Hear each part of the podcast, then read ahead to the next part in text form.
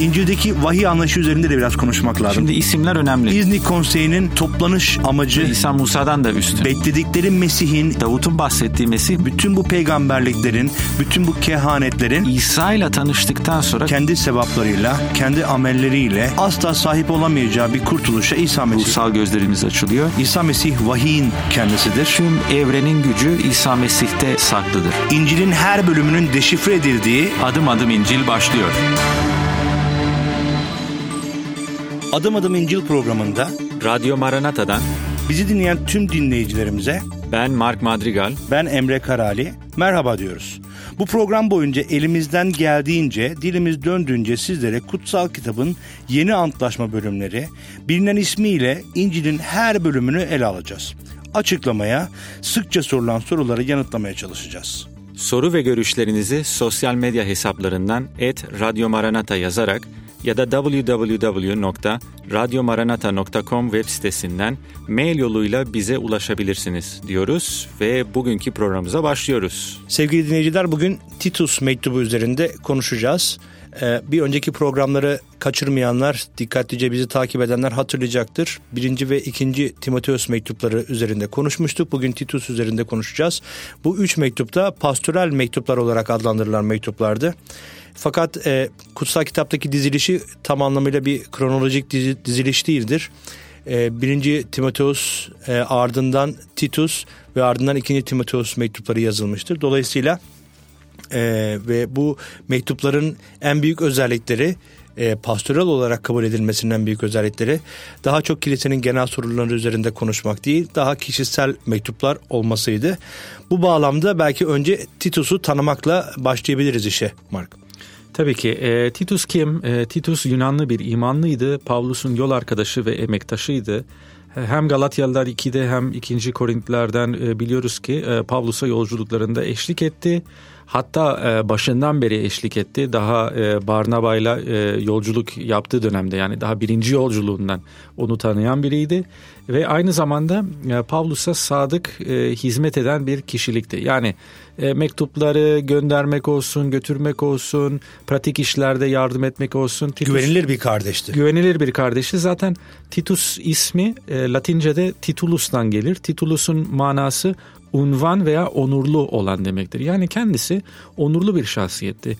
E, işini e, layığıyla yapan, e, dürüst, hileye başvurmayan e, bir kişiydi Titus ve bu karakter özelliği aslında çok önemli çünkü Titus mektubunda anladığımız kadarıyla Paulus şimdi son yolculuğu esnasında çünkü beşinci bir yolculuk yapmaktadır Evet, Paulus. evet. Elçilerin işlerinde geçme bu yolculuk çünkü elçilerin işlerindeki yolculuk Roma'da ev hapsinde bitiyor. E, fakat bundan sonra Pavlus'un beşinci bir yolculuk yaptığını biliyoruz.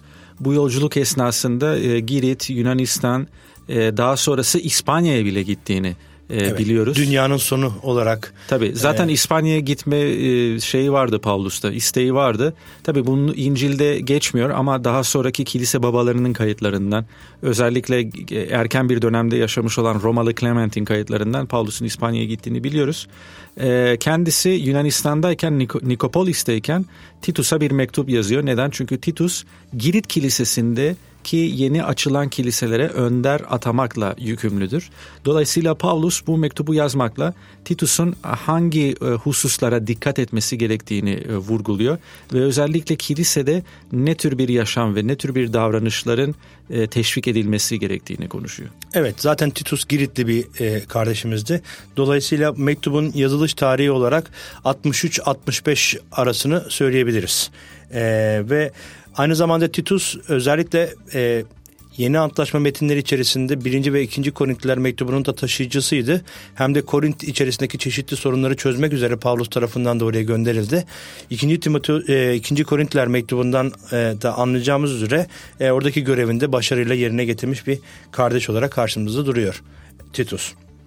Evet şimdi aslında e, Titus mektubunda ilginç bir şey var. Şimdi Titus kendisi çok onurludur. E, kendisi işleri layığıyla yapan bir kişidir.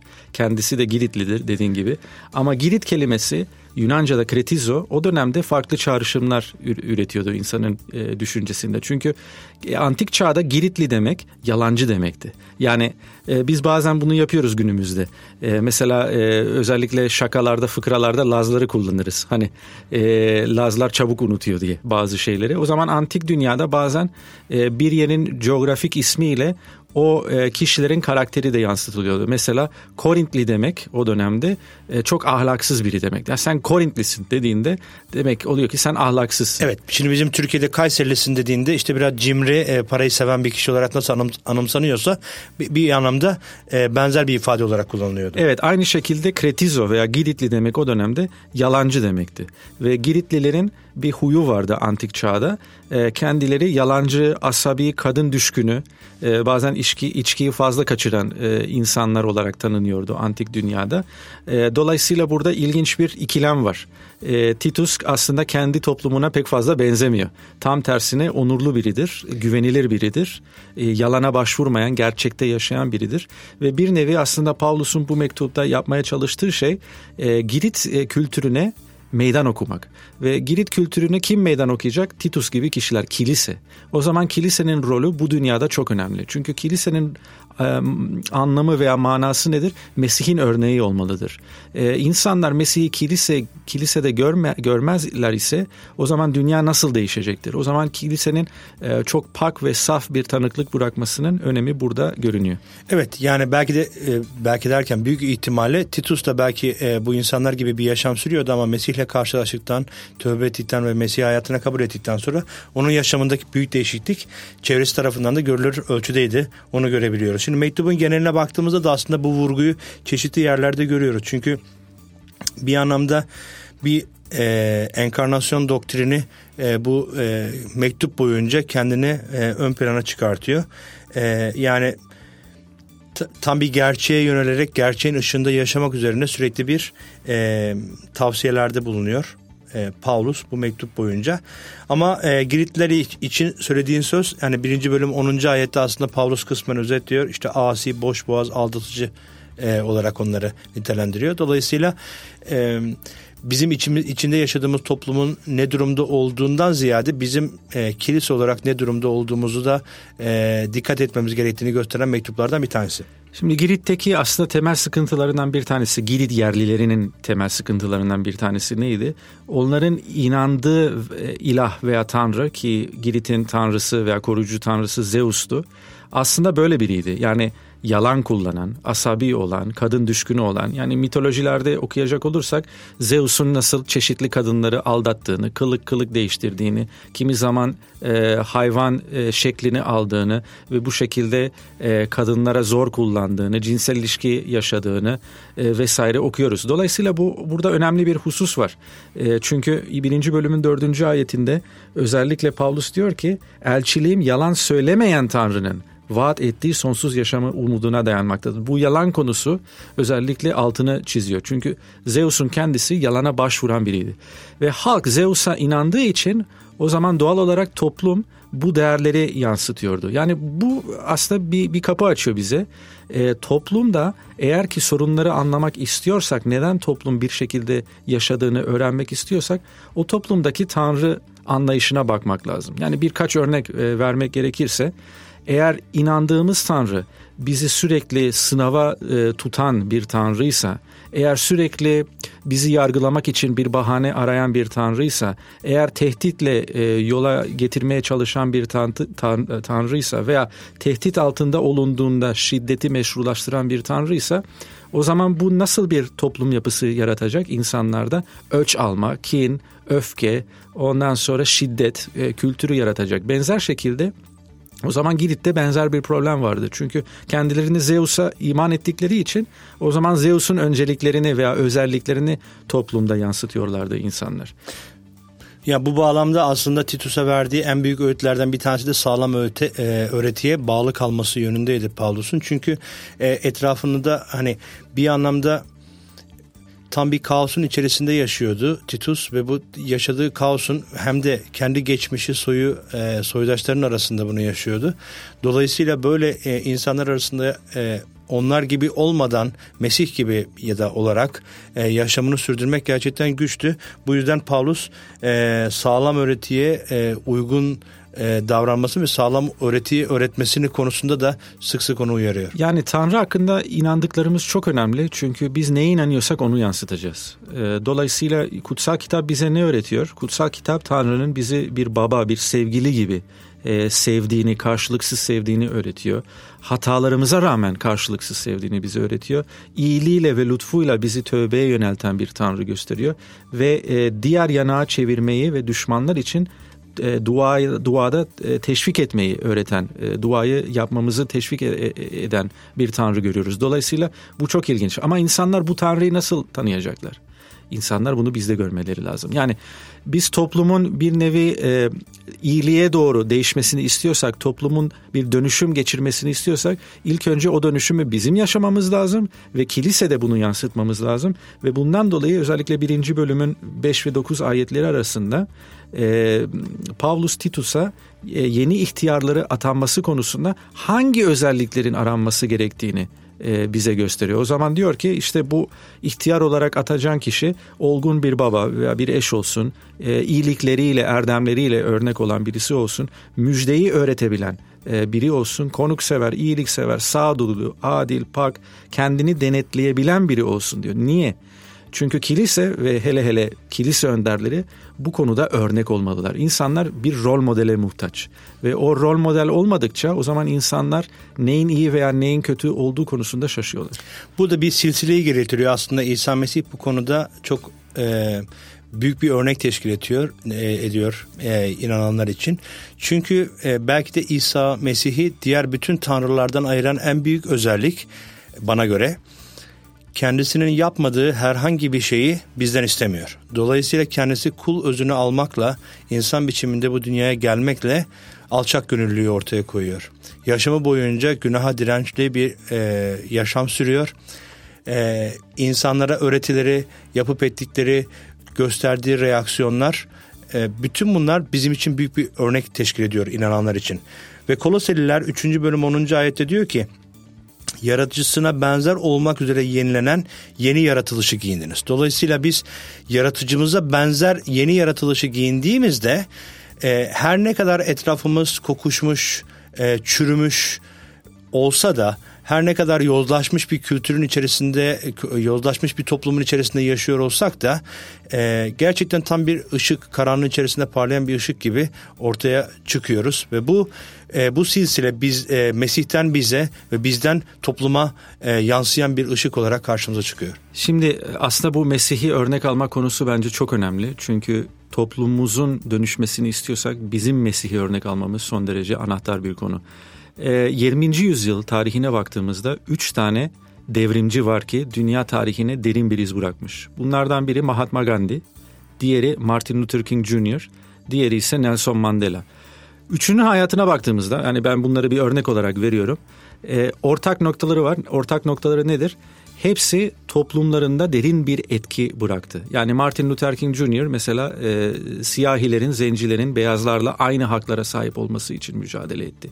Nelson Mandela keza aynı şekilde Güney Afrika'da. E, Gandhi aynı şekilde ve hatta e, Hindistan'ı bir İngiliz sömürgesi olmaktan kurtardı. Ama üçünün ortak noktaları var. Üçü İsa Mesih'i örnek aldı kendi hayatlarında. Şimdi biri Hristiyan değildi. Gandhi Hristiyan değildi mesela ama kendisi bile diyor ki İsa Mesih'in prensiplerini örnek aldı hayatında. Diğer ikisi Hristiyandı ama onlar da İsa Mesih'i örnek aldılar ve İsa Mesih'i örnek aldıkları için kendi toplumlarında derin bir etki bıraktılar ve değişim aracı olabildiler. Ama bunun altını tekrar çizmek istiyorum. Eğer biz toplumumuzda e, değişim araçları olmak istiyorsak toplumumuz hakkında şikayet etmek hiçbir, şey, hiçbir işe yaramaz. Bunun yerine Mesih'in örneğini izlemeliyiz. Mesih'in örneğini izlediğimizde ha işte demek ki böyle yaşanır diye insanlar görecek ve o zaman biz de değişim araçları olacağız. Evet yani bu bir gerçektir. Ee, kilise müjdeyi vermek için çaba göstermektedir ama müjde olmak önemlidir. Tabii, Aslında olay- müjdeyi hayatına almak o o en büyük örnek teşkil Yani ediyor. olay sadece müjdeyi anlatmak değil. Olay müjdeyi yaşamak lazım. Evet, yani dolayısıyla insanlar bazen düşünüyor ki müjdelemek bir broşür dağıtmak e, veya sokakta insanlarla konuşmak veya etkinlikler düzenlemek. Hani bunlar önemsizdir demiyorum. Yapılması gerekiyor ama anahtar nedir? Müjdeyi yaşamamız lazım. Bir örnek vereyim. Şimdi benim bir e, arabam vardı eskiden. Sağ olsun tamircileri çok severdi. Dolayısıyla sık sık arızalanıyordu. Ben de sanayiye gidip işte e, sağını solunu düzeltmeye çalışıyorduk sürekli. E, orada bir usta buldum. İyi işinden anlayan bir adam. E, fakat benim arabam tamir edilen yeri bozulmuyordu da bir başka yeri bozuluyordu sürekli. Dolayısıyla süre, sık sık gidiyordum. Haftada bir iki gün e, bu tamirciye e, uğruyordum. Adam da tabii muhtemelen beni çok seviyordu çünkü maaşının bir kısmı benim sayemde kazanıyordu tabii ki ama e, sohbet ediyorduk havadan, sudan, siyasetten, e, futboldan, işte günlük hayattan, yaşam koşullarından vesaire. Bir süre sonra böyle bir birkaç ay geçtikten sonra bir gün bana şey dedi dedi ki e, abi dedi sen ne iş yapıyorsun dedi. Ben dedim ki yani ben kilisenin pastörüyüm bir kilisenin önderiyim dedim. Yaptığı işi durdurdu ve dedi ki şaka yapıyorsun abi dedi. Yok dedim gayet ciddiyim yani ben işte falan kilisenin pastörüyüm işte burada İzmit'teki protestan kilisesinin önderiyim. Sonra adam çalışmayı sürdürdü büyük bir sessizlik vardı. Bir süre sonra dedi ki abi dedi şaka yapma ya dedi. Yok dedim ben gerçekten ciddiyim yani bak kartım var işte e, yani din adamıyım Hristiyan din adamıyım filan. Dedi ki sen Hristiyan mısın? Yani çünkü gerçekten bir şok yaşadı. Ben de sebebini anlayamadım niye öyle bir şok yaşadığının. Ondan sonra dedi ki abi dedi ben dedi inanamıyorum ya dedi senin Hristiyan olduğuna. Sen dedi çok iyi bir adamsın dedi.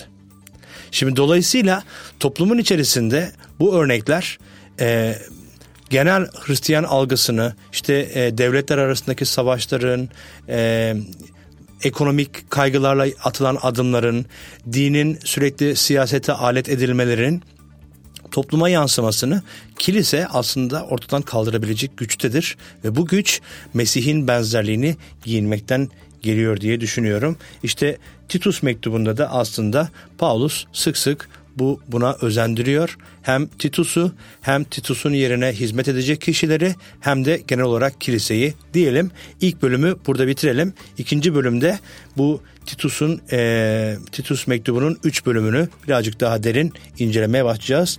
Efendim kısa bir aranın ardından tekrar sizlerle beraber olacağız.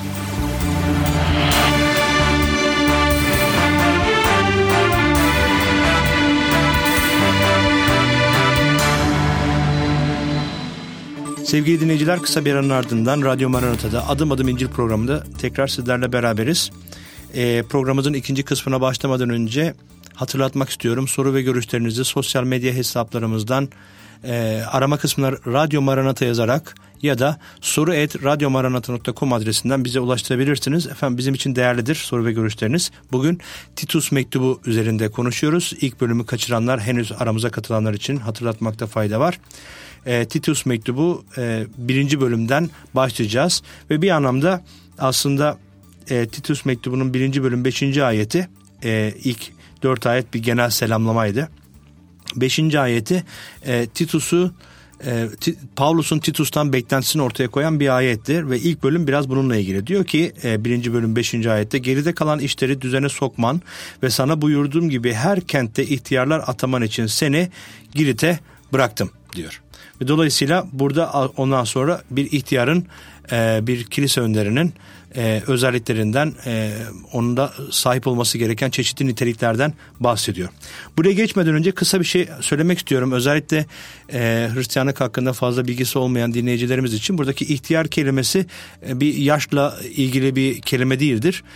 Kilisenin önderi için kullanılan bir ifadedir. Onu hatırlatalım ve ihtiyar seçilecek kişinin özelliklerine geçelim. Tabii gözetmen kelimesi de kullanılıyor. Evet, İhtiyar evet. ve gözetmen kelimesi Beraber. İncil'de karşılıklı olarak kullanılıyor. Hem de 1. Timoteus mektubunda da bunu görüyoruz. Orada da e, ihtiyar yerine gözetmen kelimesi kullanılıyor. Şimdi birkaç nokta e, burada dikkatimi çeken yani bir önderde bulunması gereken özellikler hakkında. E, Tanrı evinin kahyası olduğuna göre eleştirilecek yönü olmamalı. Dik başlı, tez öfkelenen, şarap düşkünü, zorba, haksız kazanç peşinde koşan biri olmamalı. Tersine konuksever, iyiliksever, sağduyulu, adil, pak, kendini denetleyebilen, denetleyebilen biri olmalı. Yani örnek bir vatandaş olmalı. Kendi evini iyi yönetmeli. Şimdi bu çok önemli. Çünkü kendi evini yönetemiyorsa, çocuklarını yönetemiyorsa kiliseyi nasıl yönetecek bu kişi? E, dolayısıyla eleştirilecek bir yönü olmamalı bu kişinin. Neden bunlar önemli? Çünkü insanlar önderlere bakarak aslında Mesih'i görüyorlar veya görmüyorlar. Eğer ki önder e, iyi değilse, eğer Mesih'i yansıtmıyorsa, yansıtmıyorsa o zaman kiliseden uzaklaştıracak e, bir e, bir kişi oluyor.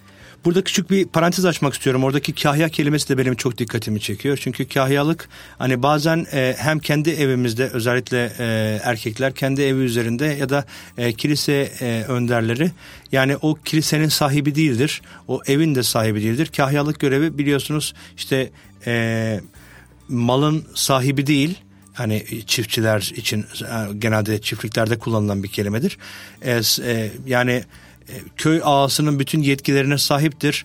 E, bütün e, malı kullanma konusunda yapıp etme konusunda diğer işçilerin üzerindeki egemenliği konusunda bir patron gibidir. Ama aslında ürünün sahibi değildir, malın sahibi değildir. Dolayısıyla bizim hem aile içi ilişkilerimizde hem de kilisedeki hizmetlerimizde bu çok önemlidir. Kilisenin kime ait olduğunu hatırlamak adına da ailemizin kime ait olduğunu hatırlama konusunda da önemlidir kahyalık. Şimdi burada ilginç bir şey var çünkü bu listede e, aranması gereken özellikler veriliyor ama sonrasındaki ayetler bazı sahte öğretmenler ve onlardaki bazı özelliklerden bahsediyor. Evet gözle görülebilir özellikler var. O zaman e, mesela bunlar para talep ediyorlar. Bunlar e, kuralcılığı, şeriatçılığı teşvik ediyorlar. Yeme içme konularında kurallar getiriyorlar. E, yalan konuşuyorlar. Sadece insanların duymak istediği sözleri hatta e, Epimenides adında bir şair var Giritli. Diyor ki kendi şair, şairlerinin dediği gibi Giritliler hep yalancıdır, azgın canavarlar, tembel oburlardır. Yani sadece e, zevk düşkünü olan e, bir kimseler. E, Tanrı'yı tanıdıklarını iddia eden öğretmenler ama eylemleriyle bunun tersini ispat ediyorlar. Yani e, ben aslında iman hayatında olgunlaştıkça bir şey gördüm ve öğrendim ve aslında bu testi herkes için kullanabilirsiniz. İnsanların dediklerinden ziyade meyvelerine bakın. Meyvelerine baktım dediğim şey yani eylemlerine. Çünkü bir kişi gerçek bir öğretmense onun yaşam tarzı ve onun eylemleri öğretişiyle örtüşür. Ama bunlar örtüşmüyorsa eğer öğretmen bir şey konuşup da başka şeyler öğretiyorsa demek ki burada bir problem var. Zaten İsa da aynısını söylemedi mi? Her ağaç meyvesinden belli olur dedi. Dolayısıyla bu önemlidir.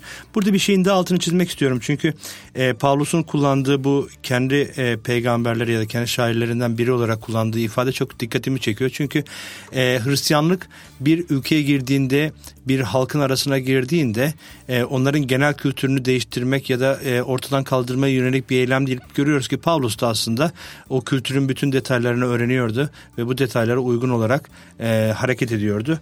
Bir parantez diyelim, parantezi kapatalım ve devam edelim. Şimdi bu anlatının ikinci bölümüne bizi getiriyor. Özellikle ikinci bölüm e, toplumsal hayatta Rabbi yansıtmanın bazı pratik örneklerini yani kilisece. Şimdi birinci bölümde daha çok önderlerden bahsedildi. Ama ikinci bölümde özellikle kilise üyelerinden hani nasıl bir davranışta bulunmaları lazım. Ve bu hususta ilginç çünkü topluma gönderdiğimiz mesajlara dikkat etmemiz e, lazım. E, bazı Giritli Hristiyanlar anladığımız kadarıyla yani imalardan e, Mesih imanlarıydı ama hayatlarına dikkat etmiyorlardı. Öyle ki e, kimisi eğlenceye, şamataya gidiyordu, kimisi içkiyi fazla kaçırıyordu, kimisi gerçek konuşmuyordu ve bundan dolayı dışarıya karışık mesajlar üretiyorlardı veya götürüyorlardı. Şimdi bu önemli bir husus çünkü o dönemde zaten Hristiyanlara iftiralar yapılıyordu. Yani kimisi diyordu ki Hristiyanlar yamyamlık yapıyor. Yani çünkü İsa Mesih'in kanını bedenini temsil eden öğeleri yemek Rabbin yiyorlar. Sofrasında. Rabbin sofrasında. Kimisi diyorlardı ki bu Hristiyanlar ensest ilişkilerine giriyor. Neden? Birbirlerine kardeş kız kardeş diye hitap ettikleri için. Yani zaten e, dünyada yaşadığımız toplum itibarıyla e, negatif bir bakış açısı var Hristiyanlarla ilgili. Yaşadığımız toplumda da böyle. Yani insanlar Hristiyanlık dendiğinde Hollywood filmleri akla geliyor mesela. O zaman bunun altını çizecek e, davranışlarda bulunmamamız lazım. Evet, Mesih'i evet yansıtan davranışlarda evet, bulunmamız yani bir lazım. haç takmak e, aksesuar olarak ya haç takıp e, bu kliplerde oynayan yarı çıplak kadınları görüyorum mesela. Ya da e, bir haç takmak değildir Hristiyan olmak. E, her pazar kiliseye gitmek de değildir Hristiyan olmak. Aslında Hristiyan olmak Tanrı'nın bütün o e, bereketlerini ve e, görkemini hayatlarında yansıtmak. Ve burada önemli bir husus var. Çünkü biz örnek olmadığımızda bunun en fazla zararını kilise görüyor. Yani özellikle 5. 10. ayetler arasında görüyoruz ki e, Giritliler arasında bu yanlış yapan kardeşlerden dolayı Tanrı'nın sözü kötüleniyor. Kilise toplum tarafından kınanıyor ve öğreti çekici gelmiyor. Çünkü insanlar bakıyor ki A, tamam öyle öğretiyorsun da benim gibi yaşıyorsun. O zaman bunun farkı ne? Evet Hiç senin Tanrı'nın sana bir faydası yokken bana ne faydası olsun düşüncesi ortaya çıkıyor doğal olarak. E, dolayısıyla e, sağduyulu olmalarına, kiliseye bağlı olmalarına, ağır başlı olmalarına bu özellikle bu bölümde çeşitli defalar e, tekrarlanan sözcüklerden bir tanesi. E, Pavlus Titus'a bunu diyor. Yani insanları bu tarz bir hayata özendir. Çünkü budur aslında İsa Mesih'i yansıtacak hayat. Evet. Yani Tanrı'yı tanıdıklarını ileri sürüyorlar ama yaptıklarıyla Tanrı'yı yatsıyorlar diyor. Bu çok önemli. Yani inandığımız şeyle yaşamımızın birbirine paralel gitmesi konusu çok çok çok önemli bir şeydir. O zaman özellikle bazı kategorilere gidiyor. Yaşlı erkekler, yaşlı kadınlar, genç kadınlar, genç erkekler, köleler. Kısa kısa hangi kişiye kitle, kitleye ne dediğini bakalım. Yaşlı erkeklere diyor ki ölçülü, ağırbaşlı, sevgide ve sabırda sağlam olsunlar. E, neden?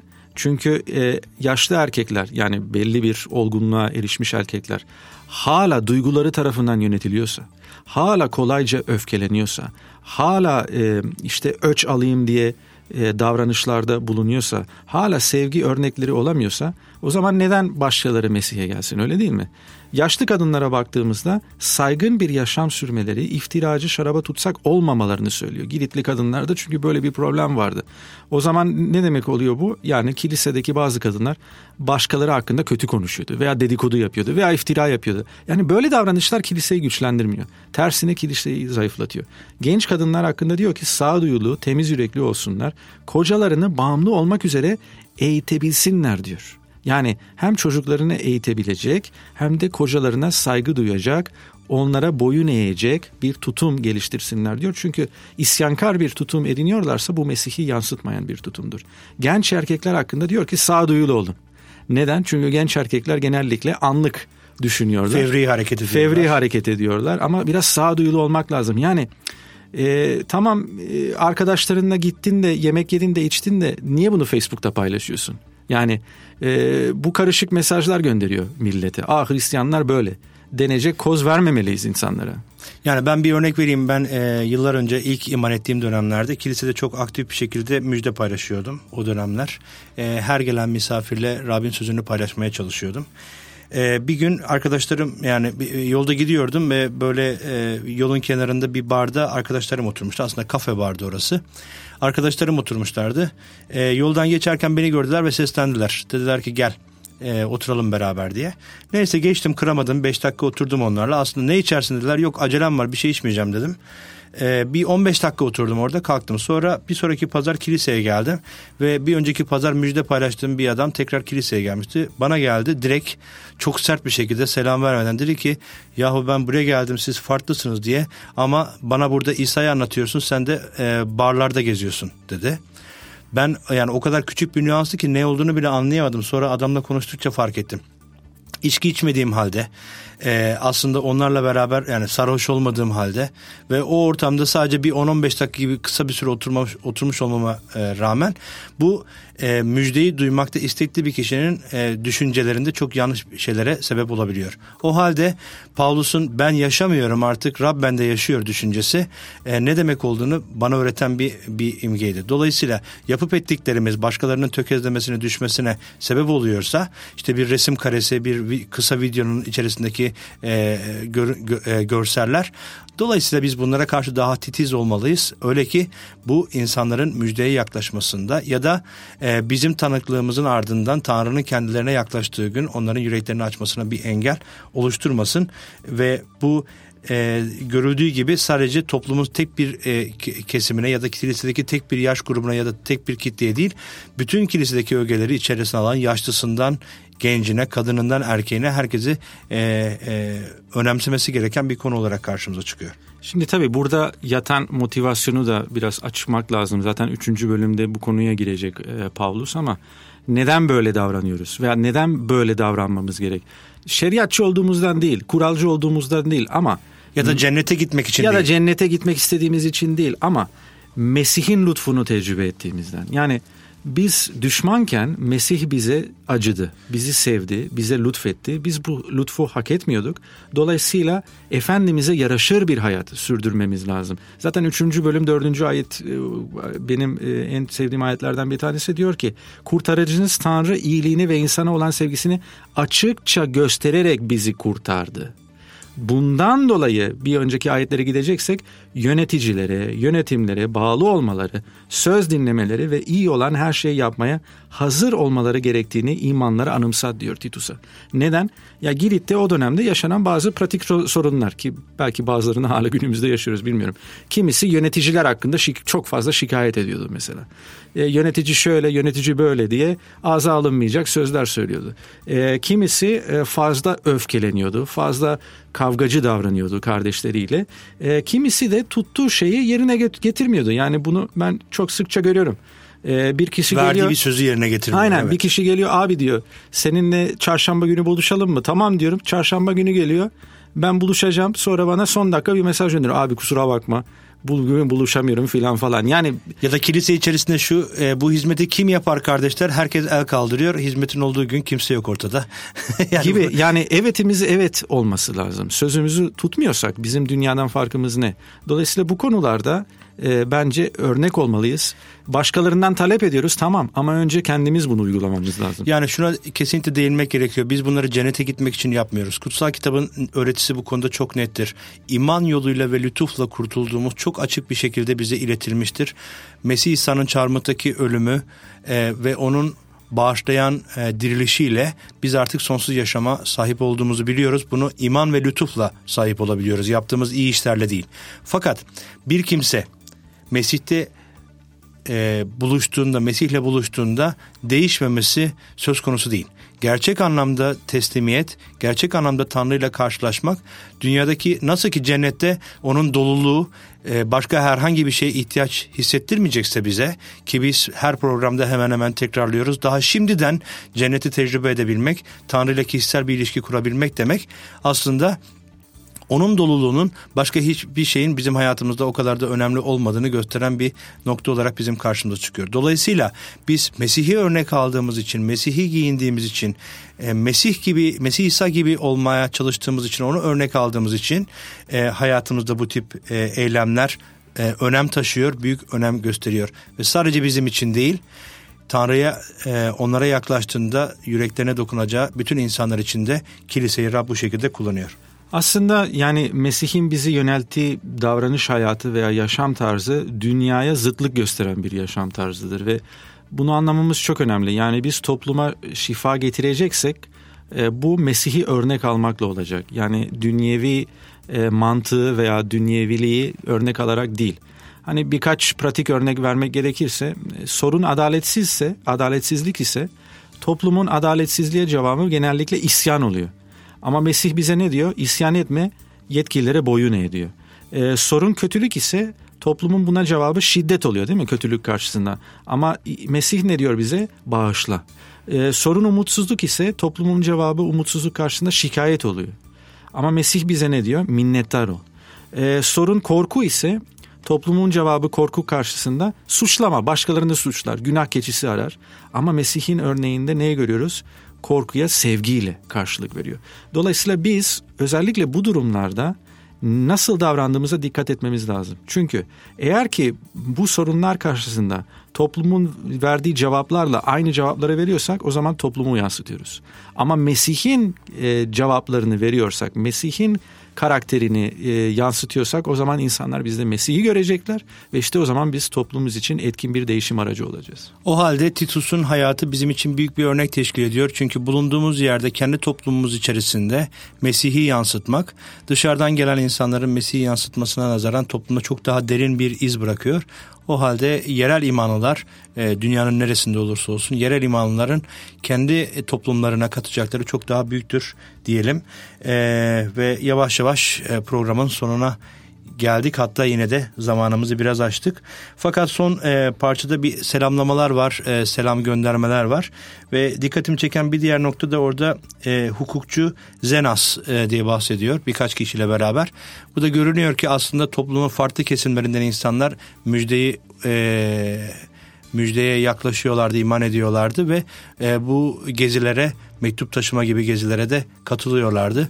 Dolayısıyla sadece e, fakirlerin, işsizlerin, yahut da e, çaresizlerin e, e, Rabbi kabul etmesi değil aynı zamanda o dönemde de bu dönemde de e, toplumun her kesiminden gerçekten yürekten ve içtenlikle Tanrı'yı arayan herkese Tanrı'nın kendisini buldurduğunu da görebiliyoruz. Tabii profesyonel biri olması da benim dikkatimi çekiyor. Yani çünkü kendisi kilisede bir hizmete sahip değil ama hukukçudur. Ama buna rağmen o profesyonel kariyeriyle de Mesih'i temsil ediyor iş yerinde ve onu yansıtıyor. Yani bazen e, orada da karışık mesajlar veya insanlar bunu anlamıyor. Yani Mesih'i yansıtmak veya Mesih'i hizmet etmek illa da kilisede bir görev almak değildir. Yani profesyonel kariyeriyle insanda Mesih'i yansıtabilir.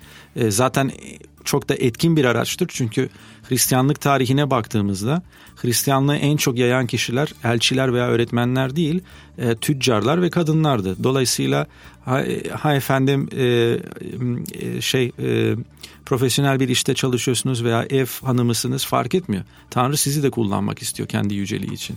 Ve bu gerçekten tam bir adanmışlıktır.